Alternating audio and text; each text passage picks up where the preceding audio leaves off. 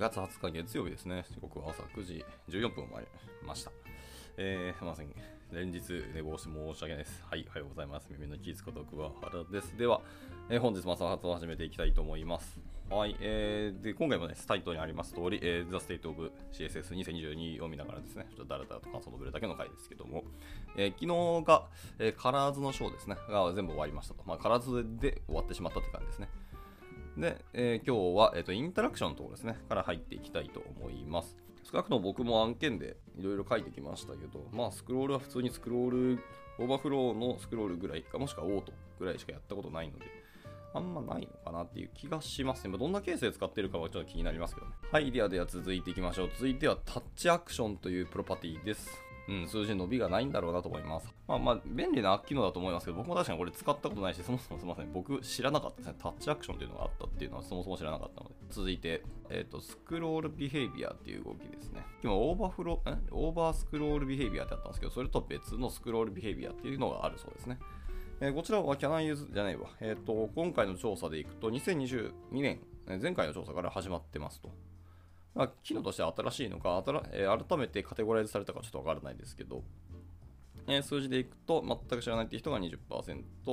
えー知っているが19.2%、えー使ったっていう人が、えー60.9%、実に、えー3分の2ぐらいの人が使っていると。なので、これじゃあ多分結構皆さんそもそも使っている機能かもしれないですね。で、まあ、 Can I use も一応見てみますと、まあ、i11 以外が使えるというので、まあ、基本的には使えると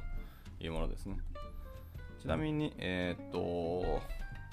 MDN 見ましたけど、やっぱりスクロール -behavior っていうプロパティですね。これ、見たことあるけど、僕あんま使ったことない気がしますね。うん、意図的にですけど。はい、まあいいや。そういう機能がありましたということです。まあ60.9%が、割と世界の人は使ってるんですね。し、まあうちの会社のメンバーも普通に使ってるかもしれないです。で、もうちょっとスクロール系が続きますね。あ、とか次でラストか。はい。次でインタラクションはラストですけど、今回は、えーほぼほぼスクロール系のインタラクションで終わりましたね。えー次最後、 scrollbar gutter ってやつですね。はい、この機能ですけど、えー、 Can I use からまず見てみましょうか。 Can I use を見ますと、えーサファリは基本全滅、えー IE も全滅というところで、うん、ちょっと、この2つのブラウザが対応できてないってなると、うんまあ、利用率は少ないかもしれないですし、ちょっときついですね。はい。で、えーまあ、2022から始まってるっていうことは、機能自体が若いのか、はたまた、あの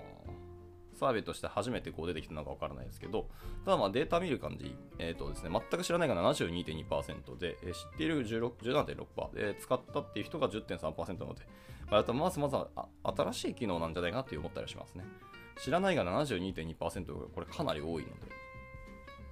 なのでまあまあ MDN のリンクも貼ってますし、記事もありますので、まあ、一回使い方はまあちょっと見てみたいと思います、これはですね。はい。では以上、ざっと CSS の、えー、とインタラクションですね、のところのショーは終わりです。では続いてタイポグラフィーですね。えータイポグラフィーのショーです。こちらはまあいくつかありますけど、結構数が少ないのでサクサクいきたいと思いますが、えータイポグラフィー、一つ目はとフォントディスプレイですね。Can I use からいきますけど、えー CSS の font display というプロパティですが、えっ、と、IE だけが死んでますね。ああとオペラミニとかも置いといて。です基本メディ、えーメイン、メインじゃないわ。主要なブラウザの中 IE だけが使えないと。いうものですね。はい、じゃあ数字いきますと、えー2020年から調査始まってて、えー全く知らないが44.9%、まあ、大体半分ぐらいの人は全く知らないということですね。で、知っているが17.3%、使ったことがある人が38%。なので、まあ、4分の1近くの人はでも言うて使っているものですと。で、半分近くの人が、えー全く知らないっていうので、まあ、知ってるけど使わないっていうケースがかなり少ないので、知ったら使う人の方が多いような機能なんですかね、フォントディスプレイっていうものは。はい。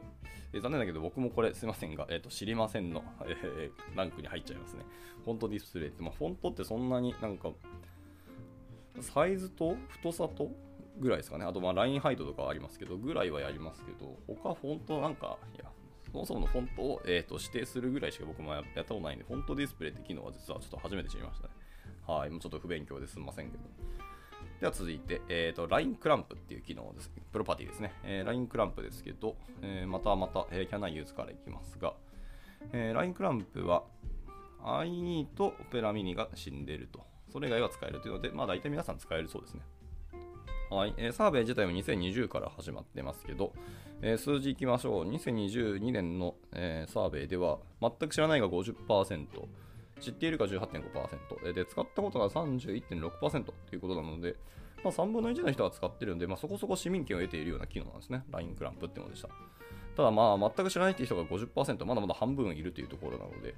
うん、でも2020から始まっ調査自体は始まってるんで、割と、えー、古くからあるプロパティな気はしますけど、まあ皆さんあまり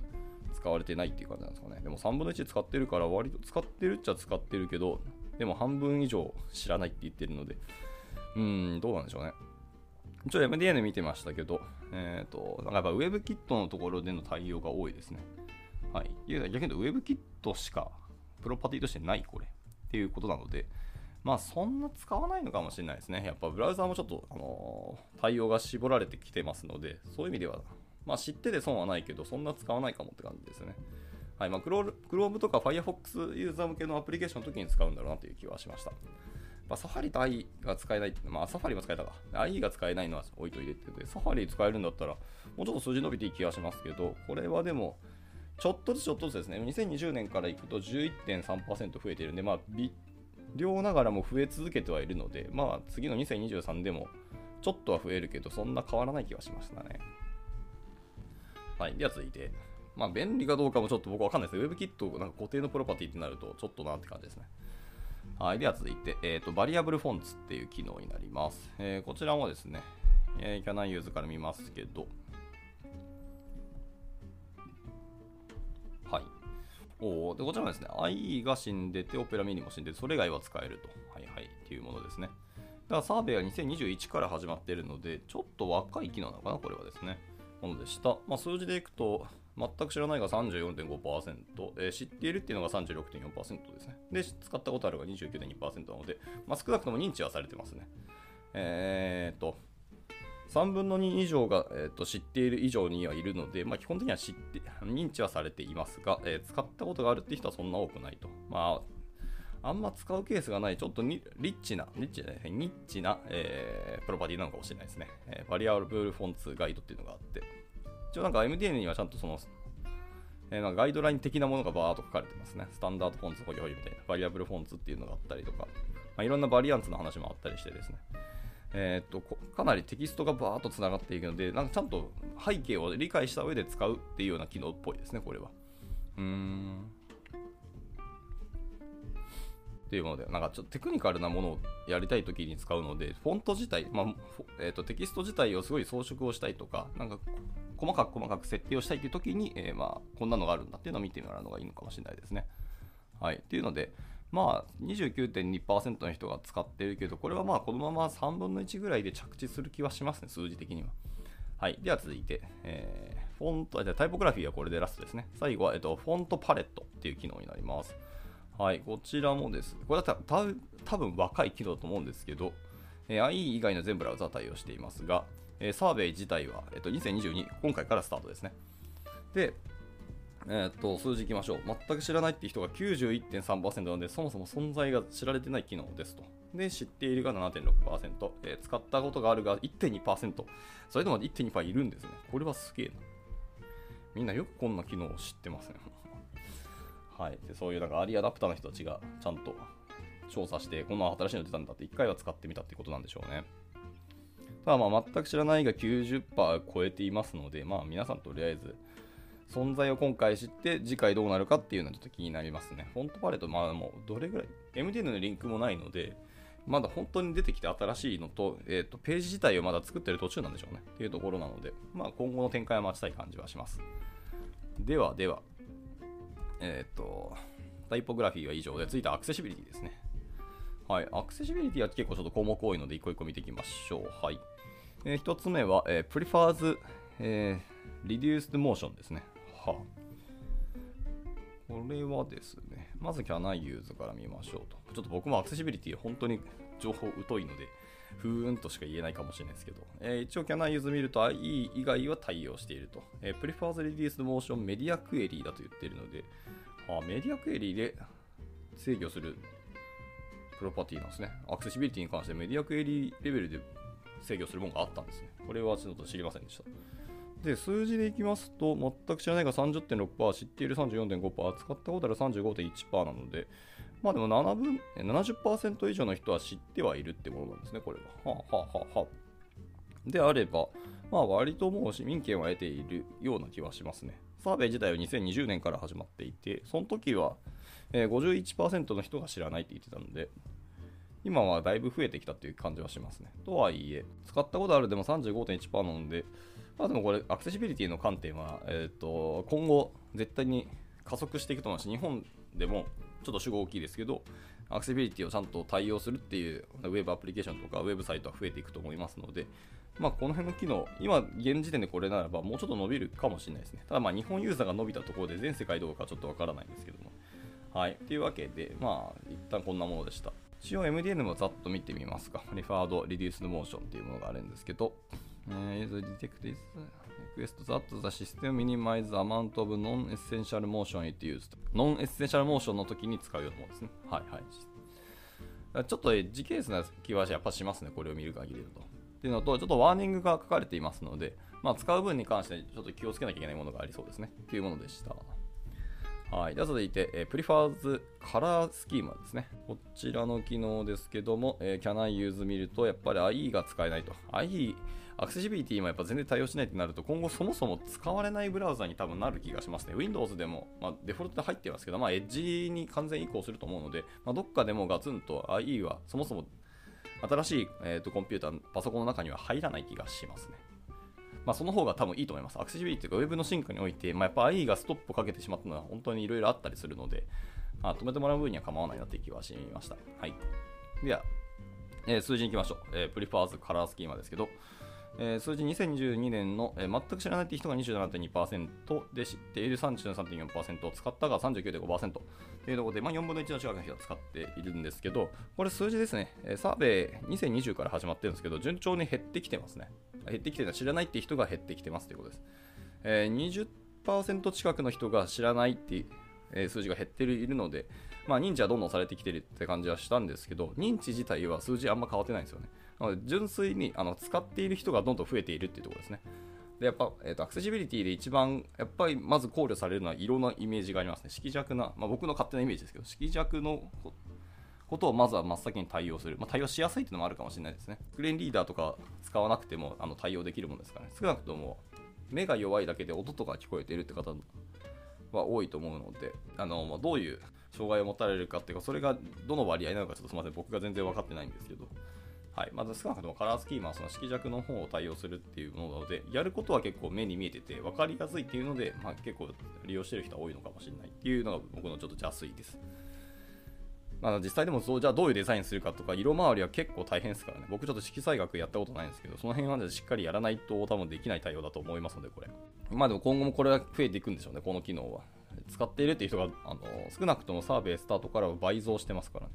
というものでした。はい、じゃ続いて、え、Prefers Reduced Data っていう機能ですね。じゃないやつ見ましたら、全ブラウザ全滅ですね。これ使えないんじゃない？こんな真っ赤なキャナイやつ初めて見ました。え、で、これはですね、メディアクエリーの機能っぽいですね。アットルール見ますと、アットメディアコロン、えー、prefers reduce data っていうので指定するような機能だそうですね。えー、でもサーベイ自体2021から始まってるので、機能自体はあるじゃあるのかな。でもブラウザ対応しないんだったらどうやってこれみんな使ってんだろうな。まあいや、数字見ますと、えっ、ー、と、60.3%が全く知らない。えー、知っているが34%。えー、使ったが一応、えー、5.8%の人がいるんですけど、これどうやって使ってんだ？まあその開発者モードみたいなのもあったりしますしね、ブラウザにもね。とかがあるので、その辺で使ってるのかなと思いますが、えー、でも5.8%。しかも、えー、2021から一応若干数値増えてるんですね。使ったことあるって人が。えー、3.9から5.8なので、2%近くの人はどうやって知ったかつ、どうやって使ってんのこれっていうのは気になりますね。僕も僕も全く知らない機能だったので、ブラウザも対応してないっていうので、あのー、勉強する、今すぐ勉強する必要性に駆られないってもちろんあるんですけど、はい、まあどうなんでしょうね、これは。では続いていきます。えー、続いては、えー、カラーコントラストという、これは関数ですね。CSS の関数です。はい。で、Can I use を見てみますと、えー、こちらもですね、えーと、いわゆるあのカラータグですか。まあ、MDN もありますので、一応ちゃんと機能としてはもう実装されるんだと思いますけどね。この MDN でページが用意されてるぐらいですからね。で CSS バリアブルズと割と一緒に使える機能かな。あまあ単純に色を設定したりするからか。あはいはいはい。変数も使えるとは言ってますね。これもかなりちょっとテクニカルな機能なのと、ページ、あの、MDN のページ見たんですけど、シンタックスあのこういう書き方をしますだけしか書いてなくて、例もなかったりするので、ちょっとまだ若い機能なんだろうなっていうあの予測はします、これ。はい。では続いていきますか。でもわざわざこのスキ、えーと、サーベイに乗るってことは、これ多分今後、こういう機能入ってくるよっていうブラウザ対応するかわかんないけど、便利なものがあるよっていうのを多分お知らせをしたいって意味で、このサーベイのカテゴライズに入ってるんだろうなっていう、ちょっと予想をしました。はい、では続いて、続いてはカラーコントラストだったカラースキーマですね。はい。さっきは何だっけ？プリファーズカラースキーマっていうのがあったんですけど、今度は単なるカラースキーマっていうものになります。えー、こちらもですね、キャナンユーズ見ていきますと、IE 以外が使えるというものになります。で、えー、数字でいきますと、全く知らないが60.8%え、知っているが25%、で、使ったことあるが14.4%というので、まあ一応サーベイは2021から始まってますけど、10%減で、えー、全く知らないって人が減ってますと。で、知っているが3%増えていて、使ったことあるが倍増で、約倍増ですね。7.4%から14.4%になっているので、はい、これちょっと順調に増えてはいるっていうので、これ今後も増えるんだろうなって気はしましたね。まあ、色回りは結構制御できて、えー、できた方がいいですからね。はい。えー、使い方は一応カラースキーマ、コロン、えーと、ノーマル、ライト、ダークってやつですね。ああ、はいはいはい、そうい。これは、ダークモード対応するっていう意味では結構使えるやつじゃないですかね。問題をそのダークとかライトにしたときに、えー、CSS 周りというよりもそのデザインがちゃんとあの意図したダークモードの色になっているかというところが、あの、肝になると思うので、まあ、その辺対応するときに、えー、使えるものなんでしょうね。カラースキーマっていうものでした。まあ、どのタグに使えるかとかがちょっと最終的には知りたいところではあるんですけどね。一応カスタムタグとかにも使えるのかな、これ。はあはあはあ。一応エレメントですね。の中に、あのある要素に対してカラースキーマ指定することで、背景色とかじゃなくて多分基本的にはテキストに使うもんじゃないのかな、これって思いますけどね。MDN 回って読んでたら時間かかるんで、これはちょっと割愛しますけど、一応要素的には使えるものいっぱいありそうですね。サンプルコードには、えー、コロン、ルートで使われているので、はいはいはい。ルートに使えるなら基本的な要素に使える気はしますけどね。っていうところでした。